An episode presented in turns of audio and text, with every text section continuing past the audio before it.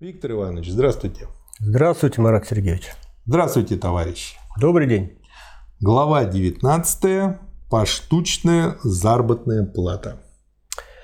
Итак, мы вслед за Марксом рассматриваем процесс развития категории заработная плата. И мы уже знаем, что заработная плата на поверхности явления, выступающая как цена труда, на самом деле есть денежное выражение стоимости товара рабочая сила. И эта глава у нас получается предшествующая. Да. А э, нет, через одну. Mm-hmm. А в, в предшествующей главе мы рассматривали дальнейшее вот это модификацию или превращение заработной платы. А именно Повременная заработная плата. Mm. Ну, это непосредственно следует из того, что рабочий сказать, заключает договор на определенное время.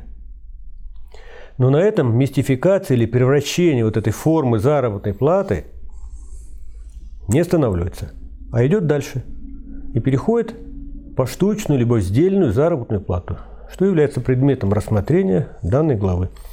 Сейчас разберемся.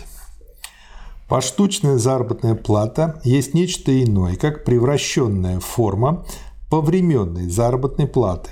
Точно так же, как повременная заработная плата есть превращенная форма стоимости или цены рабочей силы.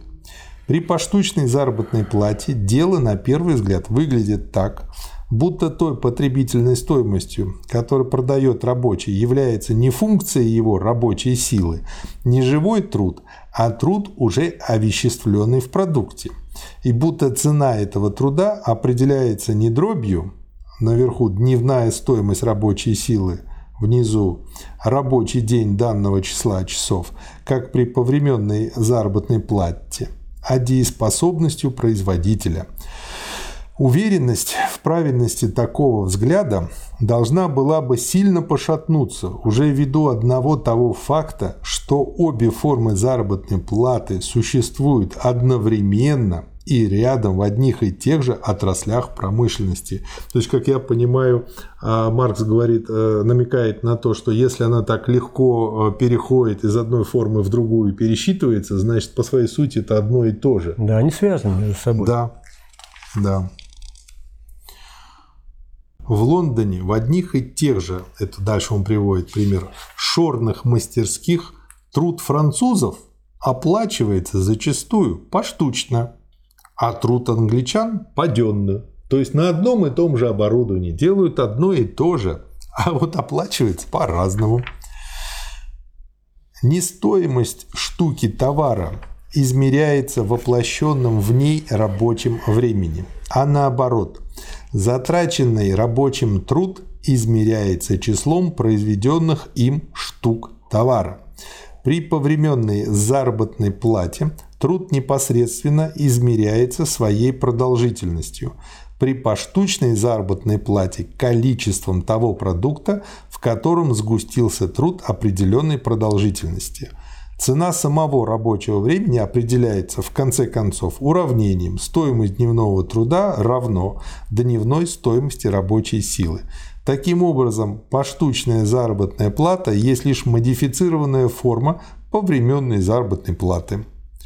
Качество труда контролируется здесь самим его продуктом, так как поштучная плата выдается полностью лишь в том случае, если продукт обладает средней доброкачественностью.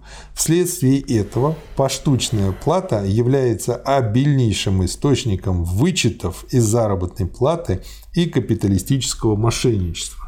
Ну вот речь идет о штрафах. Да. То есть рабочие даже сейчас на производстве да.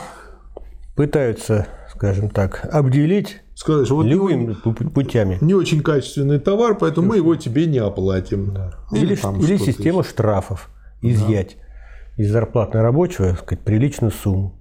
Да. Так как качество и интенсивность труда контролируются здесь самой формой заработной платы, то надзор за трудом становится в значительной мере излишним. Ну, что тоже, кстати, экономит средства для капиталиста.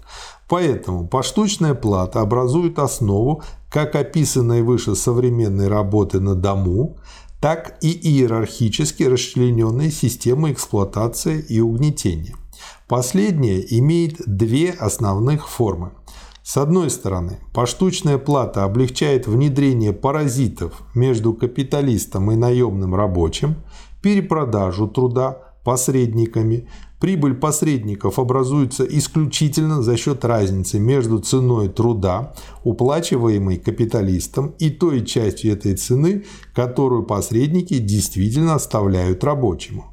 С другой стороны, Поштучная плата позволяет капиталисту заключать со старшим рабочим в мануфактуре с главой группы, в шахтах с углекопом и так далее, на фабрике с собственным машинным рабочим контракт на определенное число штук продукта по определенной цене, за которую старший рабочий берет на себя привлечение и оплату подручных.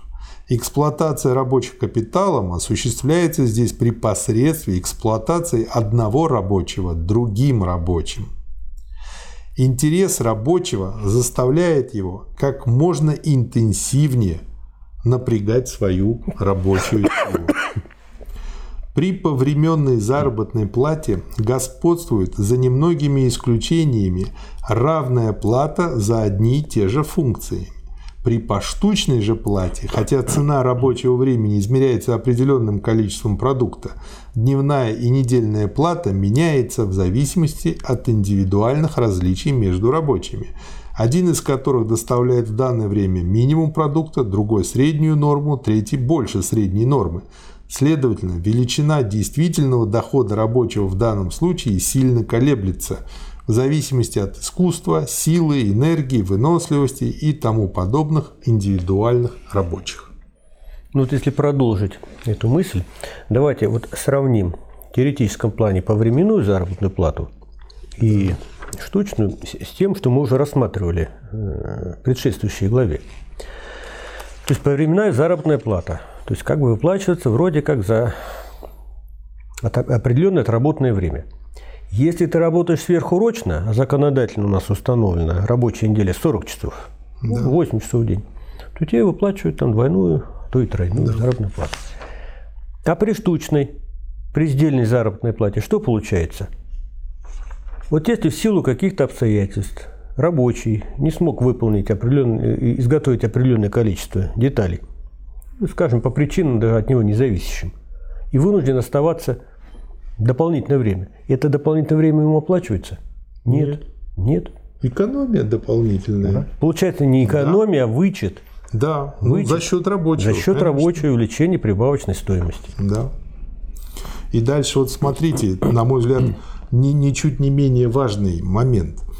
Поштучная плата, расширяя сферу индивидуальной деятельности, тем самым, с одной стороны, способствует развитию у рабочих индивидуальности, духа свободы, самостоятельности и способности к самоконтролю, но, с другой стороны, порождает между ними взаимную конкуренцию. Да. То есть дух капитализма проникает в рабочую среду, что тоже имеет негативно. Негативный такой аспект в да. плане развития рабочего движения? Ну вот э, мы рассмотрели основные этапы развития угу. или саморазвития заработной платы. То есть сначала это превращение в стоимость, денежное выражение стоимости товара рабочей силы, затем дальнейшая мистификация и превращение ее по временную заработную плату, и затем еще дальнейшее ее превращение в сдельную заработную плату. Ну, Марс пишет, это основные формы заработной платы, хотя в жизни встречаются и другие, и самое главное, вот они переплетенные.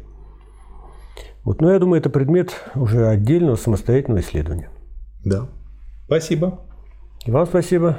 До свидания. Спасибо, товарищ.